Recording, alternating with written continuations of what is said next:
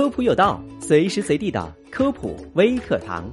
随着疫情防控形势好转，各地纷纷开学，好不容易可以缓口气了。但是前段时间，家长圈里被一个热词刷了屏：鼻病毒。据湖南、陕西、广东等多地的疾控部门报告，多个学校鼻病毒感染爆发，症状有感冒、咳嗽、发烧。看到这些消息，家长们又开始紧张了。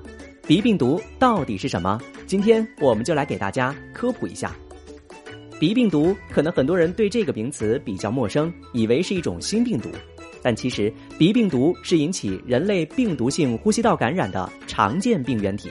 至今已有超过一百二十个兄弟姐妹被发现，是人类病毒当中血清型最多的病毒。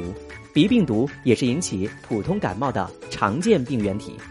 人类普遍易感，尤其是三岁以下的婴幼儿和高龄老人。既往感染不能导致完全免疫，毕竟鼻病毒兄弟姐妹多，目前又没有研制出相应的疫苗。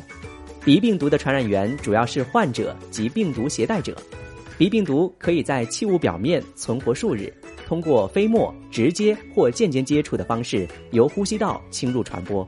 因此，感染鼻病毒之后，最好在家休息，以免传染给其他人。最后，如何预防鼻病毒感染？要规范佩戴口罩，增强免疫力，加强休息、营养和锻炼，讲卫生，勤洗手。咳嗽和打喷嚏时，要用纸巾或者是衣服遮好口鼻。